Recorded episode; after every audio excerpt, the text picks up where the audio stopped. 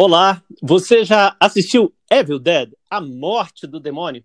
Se já assistiu, você sabia que o universo da franquia se encontra com o universo de duas outras grandes franquias?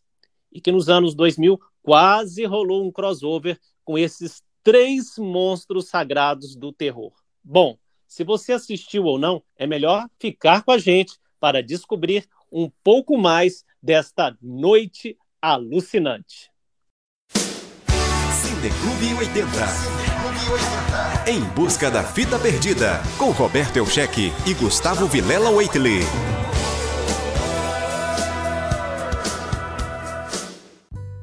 Ele está trazendo esta fita perdida encontrada numa casa, num, numa cabana empoeirada, suja, velha, Gustavo Waitley. Olá, Gustavo. Olá, Roberto. Tudo bom, querido? E realmente, essa daí veio com. Além da poeira, tem umas outras questões de sujeirinha nela também que a gente vai acabar comentando aqui. Pois é, nós vamos hoje conversar sobre um filme, é, um filme norte-americano de 1981 chamado Evil Dead.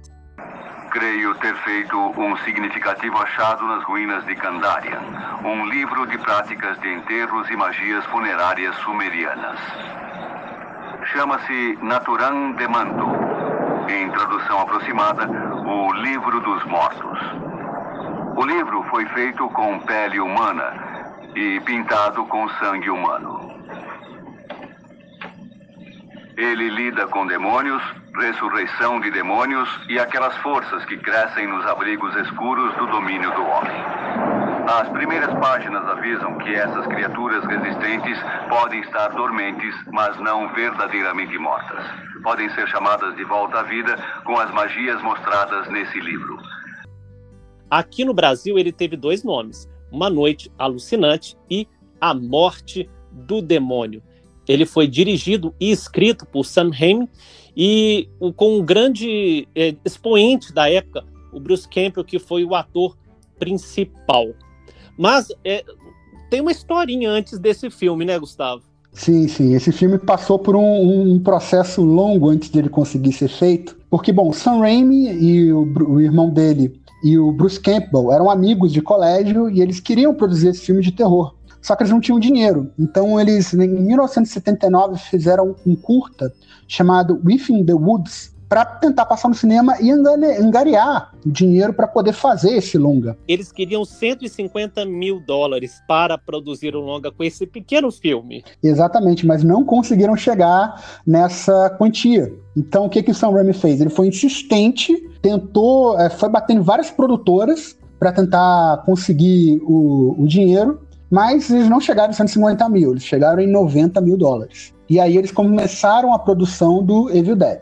E a história do Evil Dead se baseia em cinco colegas que vão de férias para uma cabana isolada numa floresta remota. A partir daí, eles encontram um livro que liberta uma legião de demônios e espíritos. É um filme era para ser de terror, mas que tem alguns toques de comédia.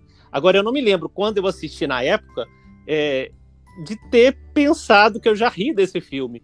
É, eu assisti o filme novamente para poder fazer esse podcast e eu achei vários elementos de comédia. É um filme que, como você comentou muito bem, digamos assim, ele é um filme de terror, mas ele não é um filme de terror. Ele é um filme de terror com muito elementos de comédia. E como ele é feito com baixo orçamento, isso fica ainda mais evidenciado. Só que o interessante do Evil Dead é que ele é um filme feito para ter uma estética que a gente chama hoje em dia de trash, né? que em inglês seria lixo.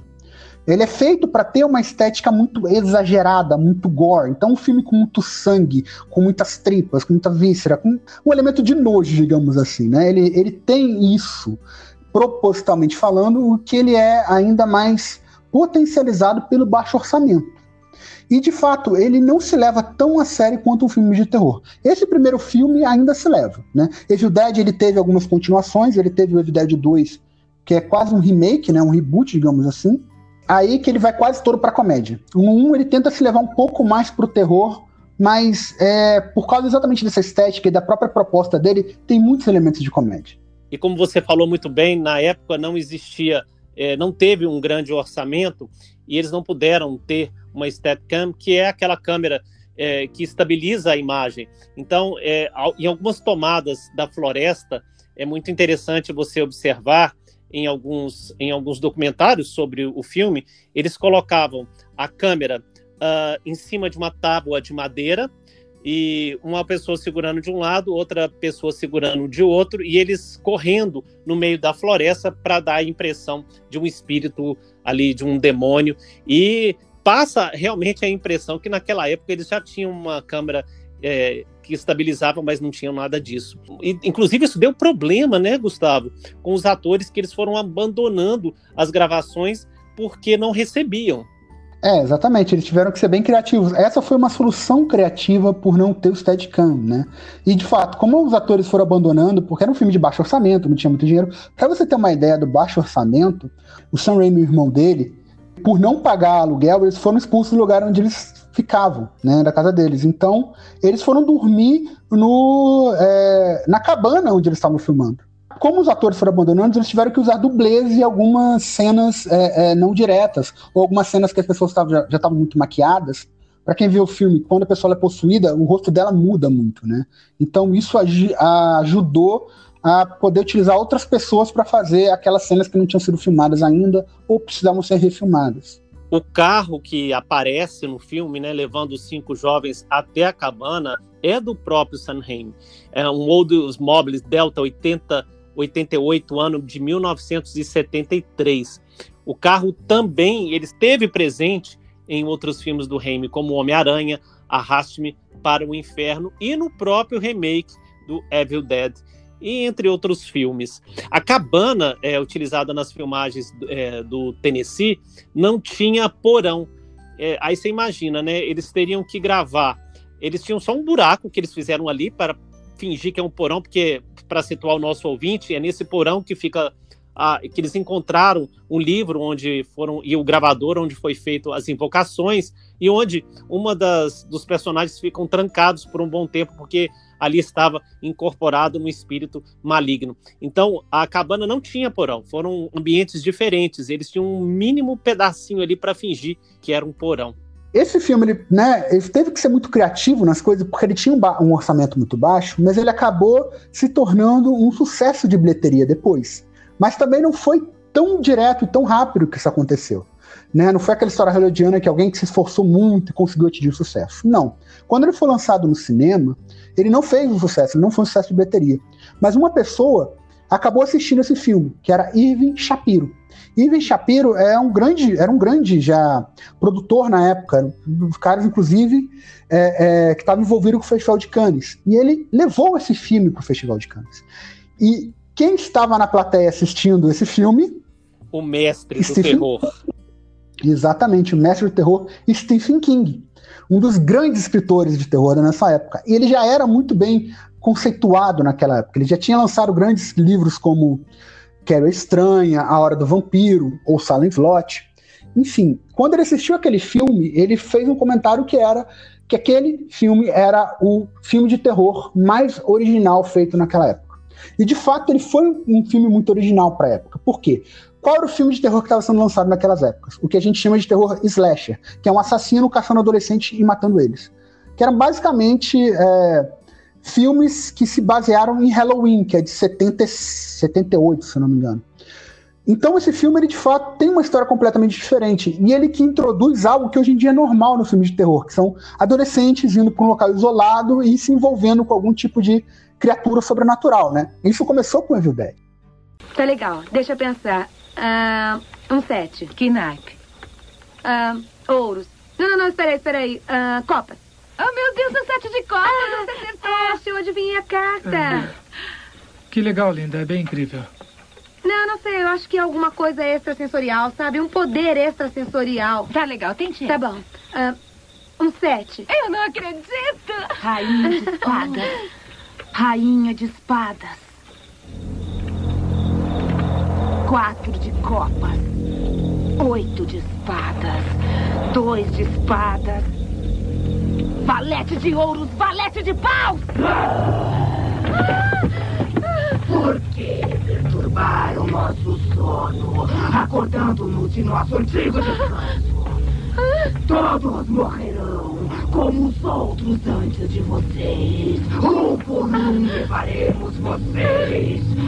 Então, depois que o Stephen King falou, né, fez essa frase, isso foi utilizado pelo filme, ele foi relançado nos cinemas, ele foi lançado mundialmente e chegou a mais de 2,5 milhões de dólares. Né? Aí ele virou um sucesso comercial. E voltando um pouquinho na história, uma curiosidade bem interessante do filme, teve algumas, algumas referências a alguns autores de terror.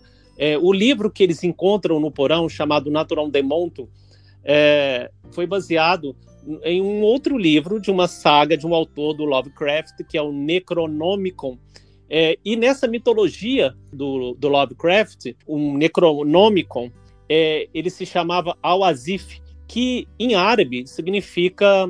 É, sabe aqueles barulhinhos que nós escutamos à noite, dos insetos à noite? Então seria algo como os barulhinhos da floresta dos insetos à noite, que nos leva a crer que o demônio que é libertado dentro da cabana é um demônio ali daquela região árabe, né, o Kandar. Então a gente precisa agora ficar também um pouco mais atento quando começar a ouvir esses barulhinhos de inseto à noite. é verdade. Agora, voltando em curiosidades sobre os filmes, a voz da entidade demoníaca que, que nós escutamos no filme durante, é, durante o filme e, e se repete várias vezes, que é Join Us, é do próprio Sam Raimi, só com uma pequena alteração na, na edição de som.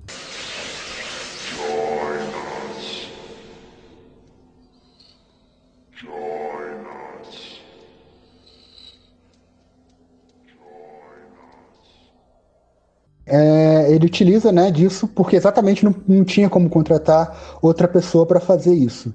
E um comentário, uma curiosidade em relação ao, ao, livro, como você falou, nesse livro se chama Naturon de Manto, mas nos outros filmes, como falei, o, Evil Dead ele teve Evil Dead 2, teve um Evil Dead 3 e teve uma série de TV também. E teve um remake na, em 2013.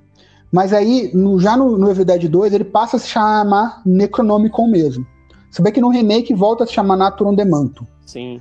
E em relação ao remake, só queria fazer um comentário que ele modificou algumas coisas. O Sam Raimi ele foi o produtor do filme, só que ele foi dirigido por Fede Álvares, que é um diretor uruguaio. E ele modificou algumas coisas. Por exemplo, o personagem principal passou a ser uma menina. Eles vão para essa cabana para curar o vício em drogas dessa personagem. E o filme ele mudou completamente de tom. Ele não tem mais nada de comédia na minha opinião, ele ficou um filme realmente muito aterrador. É um filme de terror mesmo, e, que assusta. E, é, e, e você sabe o que eu gostei desse remake? É, foi é, quando eles começam. É, foi a menina, foi lá nessa cabana para ser curada ou controlada em relação a drogas. Então ela foi uma das primeiras que começou a ver todos é, os demônios, os espíritos, e eles achavam que ela estava completamente maluca, né? Porque ela já vinha de uma história de de internação. Então ele foi muito feliz em colocar essa dependente química dentro dessa narrativa de, de terror, porque ali criou-se também uma, um questionamento em relação à própria sanidade dessa garota. Foi um filme muito bom, vale a pena também assistir. É só, é só um comentário. E só uma coisa interessante para falar, uma curiosidadezinha, porque também ele teve a continuação, né, que não foi bem uma continuação, como eu já tinha falado antes, Evil Dead 2 ele é um remake, ele pega algumas coisas do 1, mas é, modifica a história, tira personagem, coloca personagem novo, e aí quando termina o 2 já tem uma, já tem uma conexão para fazer o Evil Dead 3, e depois tem a série de TV que continua a história. Tá? E em 2013 teve o remake, e tá tendo notícia agora já em 2020 saiu uma entrevista com o Bruce Campbell, deles comentando que provavelmente vai sair um novo filme de Evil Dead chamado Evil Dead Now, que não vai ter nenhuma conexão nem com os filmes originais e nem com o remake também. Tanto que o personagem Ash Williams, que é o personagem do Bruce Campbell, não vai estar no filme. E aí é uma coisa interessante de se falar, né? Talvez o grande personagem, também o grande ator. Quando você assiste o filme, eu estava reassistindo hoje também, Roberto, para a gente poder fazer a gravação as atuações são bem fracas, né? Eles não são grandes atores. Não, não ele, eu acho que o Bruce ele nunca foi um grande ator. Ele foi um grande ator de comédia. E, mas eu acho que funciona. Funciona para o filme. Mas você falar ele, ele foi um grande ator, eu acredito que não. Vamos dizer assim, um ator que funcionou para o filme. Só uma pequena curiosidade que naquela, é, naquela época e até hoje existe o que a gente chama de Final Girl, aquela última jovem que vai lutar contra é, o, o, o, serial killer, enfim, quem seja. E nesse filme foi o Bruce, né, que foi o Final Boy daquela época, você imagina. Exatamente. E aí construiu a mitologia do personagem dele, né, do Ash, que vem que é um personagem que para a saga, depois para a franquia, tanto nos outros filmes quanto no seriado, é o personagem central e é o que todo mundo lembra. Que, que é o Ash Williams, né? O, o nome é Ashley, só que todo mundo chama de Ash. Agora, eu tenho uma pergunta, um desafio para para lhe fazer. Não foi nada combinado, viu, meu caro ouvinte? Por que você acha. Não foi mesmo, não, tanto que eu tô ficando com medo. não, eu só quero saber. Eu quero sua análise em relação a isso. Por que você acha que a série foi caindo numa tendência mais de comédia? Por que será que eles fizeram isso, Gustavo? Então, tem como tem um, um tanto a ver com o que você falou do Bruce Campbell. Ele sempre foi um ator muito mais ligado à comédia. E de fato, quando você assiste Evil Dead 2, vai assistir o 3 que é o Arm of the Darkness, né? Que é, um, que é o Exército da Escuridão, Exército das Sombras. E vai assistir a série. O Ash Williams é um personagem pastelão completo. Cai completamente na comédia. Eu acho que tem, tem muito isso do, do, é, do Bruce Campbell e o, Sam Raimi, que é um, um, ótimo produtor, ele também é um bom diretor, mas ele é, eu acho que ele é até melhor produzindo as coisas ele percebeu que é, a potencialidade do Evil Dead era muito mais para comédia do que para o terror. Era muito mais é, a, aquela estética da estética trash é muito mais uma estética de comédia do que de e terror. E ele potencializou então esse talento do, do Bruce, né? Ele acabou potencializando. Aí que é, é nesse ponto, agora para me defender, é nesse ponto que eu acho o Bruce Campbell, Campbell um grande ator. No personagem Ash Williams, pastelão, ele tá maravilhoso. É, Ali ele tá maravilhoso. Vamos dizer que eu concordo em partes. Vou até mudar de assunto. Vamos falar então da, da, trilha sonora, que eu acho que. Ah, isso eu acho que foi uma escolha muito boa. Porque se você fecha os olhos e, e só escuta, porque a, o filme, ele, lógico, tem muitos diálogos, mas a trilha sonora é muito assustadora. Essa, para mim, foi a, a definição que eu consigo encontrar porque consegue retratar em cada momento ali é, o, que, o que se passa na situação, né? Uma cena de perigo, uma cena de nojo, uma cena onde é decapitada uma cabeça. Eles utilizam muita essa, esses, essa, esses artimanhas mesmo para poder complementar a trama.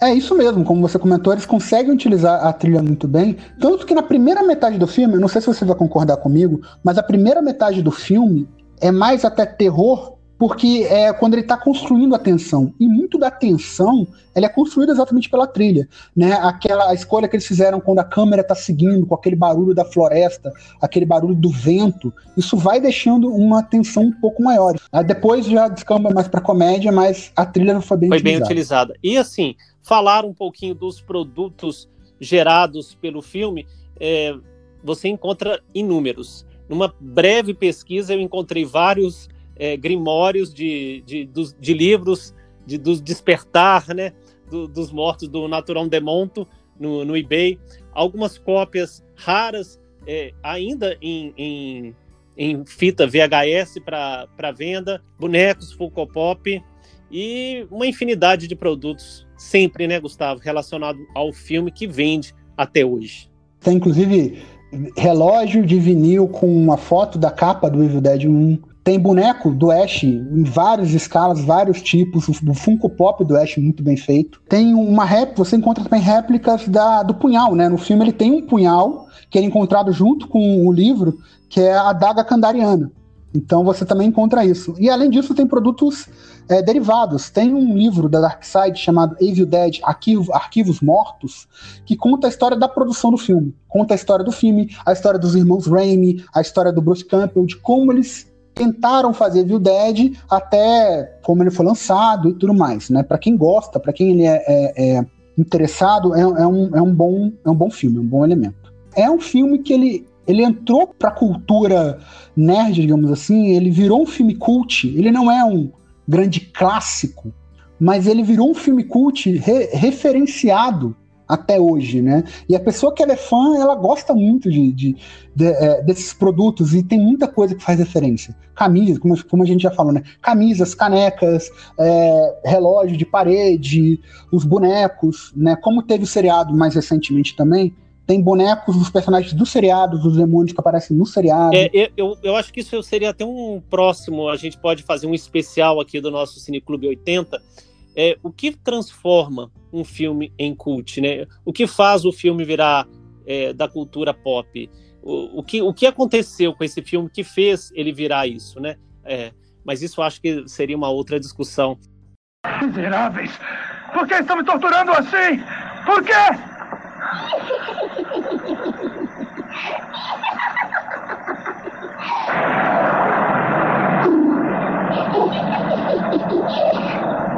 Cala a boca! Nós vamos pegar você, nós vamos pegar você. Nem mais um fio, nem mais um fio. Nós vamos pegar você. Então você acredita que o filme envelheceu bem para hoje ou não? Eu acho que não. Ele, se você observar, ele não envelheceu bem como outros filmes da época. Mas é um filme que, mais uma vez, funciona dentro é, de, um, de um estilo trash, de um estilo gore. É, aí sim, eu acho que a gente está num, num, ponto favorável do filme. Em relação ao filme funcionar até hoje, vai depender muito, Roberto. É, de fato, como você falou, é, com a estética trash, da estética gore, ele é um filme de nicho. Ele não envelheceu bem nos efeitos dele. Tá? O efeito final do, de quando ele queima o livro é, e os demônios começam a se desfazer. É muito Massinha mal feito. de modelar, é viu, ruim. meu caro ouvinte, para quem não viu. Exato. Massinha de modelar é muito mal feito. E a história também, apesar de ser uma história muito original, outros filmes contaram uma história com a mesma premissa de pessoas indo para um lugar isolado, invocando uma criatura sobrenatural, melhor até. Mas como eu falei, ele é um filme de nicho. Para quem gosta de filme trash, para quem gosta de filme gore, ele vai funcionar. Para quem não gosta, não, ele não realmente ele não envelheceu bem. Eu acho que se você também observar o filme, já sabendo da história da, do que aconteceu para esse filme ser realizado, você cria até um pouco mais de, vamos dizer assim, simpatia por todo aquele filme, por todo aquele processo criativo, se você sabe das grandes dificuldades que, que ocorreram ali antes da realização do filme. Mas, Gustavo, é, a promessa né, que eu falei lá do início do nosso podcast sobre quase rolou um crossover. Eu acredito. Você acredita que esse crossover ainda possa acontecer? Antes de mais nada, qual foi o que aconteceu? O que iria acontecer nesse crossover desses monstros sagrados do terror? Bom, vamos lá. Só para situar o ouvinte, um dos grandes sonhos dos anos 80 era fazer um crossover entre o Jason Voorhees, que era o vilão do, da franquia Sexta-feira 13, e o Fred Krueger, que era o vilão da franquia da Hora do Pesadelo. Só que num dos filmes do Jason, para ser mais exato, Sexta-feira 13, parte 9, Jason vai pro inferno, que é um filme horrível, mas a gente pode comentar depois. É, ele faz uma conexão, não necessariamente com o Fred, mas ele faz uma conexão com o Evil Dead, quando um dos personagens vai até a casa dos Vorras, ele encontra um livro, que é o Natron Demanto, e encontra um punhal mágico, que é a Daga Candariana. Eles não puderam utilizar esse nome porque eles não detinham os direitos, mas o próprio produtor e roteirista do filme confirmaram essa teoria. De fato, o Jason Voorhees, ele é um, digamos assim, um invocado pelo Necronomicon, pelo Natron Demanto. Então, houve essa conexão entre os universos. E acabou e o crossover entre Fred e Jason acabou acontecendo em 2002. E logo depois do filme Fred versus Jason, começou-se uma conversa, de fato essas conversas aconteceram para acontecer Fred versus Jason versus Ash. Porém, as negociações pararam porque as produtoras de Fred e de Jason falaram que o Ash não poderia matar nem o Fred nem o Jason no filme. Aí o Sam Raimi virou falar, então não vai ter filme, então não vai funcionar. Aí, infelizmente, não foi. E só acrescentando, é, algo que você disse, no Jason vai para o inferno, há uma pequena referência do, do Fred Krueger no final, quando aquela garra puxa a, a, a máscara do Jason. Então eles já estavam ali bolando algo em conjunto para que futuramente acontecesse e foi o caso, não aconteceu. Você acha que essa franquia ainda acontece, ou Gustavo? Ela aconteceu nos quadrinhos. Em 2008 foi lançado é, seis revistas, que é Fred versus Jason versus Ash. Tá? No quadrinhos ela aconteceu. Nos cinemas eu acho muito difícil acontecer, porque, como eu falei, vai ter é, um filme novo, o Evil Dead Now, que não vai contar nem com a presença do, do, do Bruce Campbell, não vai ter o personagem Ash Williams. E, e convenhamos, o Bruce Campbell já é um ator já tá mais velho, então acredito eu que já passou a época também, né? É, eu acredito que não vai ter. Eu não botaria minhas fichas para que saísse esse crossover. É, e pelo que eu andei lendo, aí já até falando um pouquinho de outro filme, uh, os direitos da Sexta-feira 13 para uma nova, para um novo filme estão assim um embrólio danado entre algumas produtoras, entre o, o, roteirista que considera que o Jason é propriedade dele, mas a, a produtora é, fala que não, que pediram para ele criar um personagem assim, assim assado, ou seja, tá um embrólio, mas isso é motivo para um outro podcast.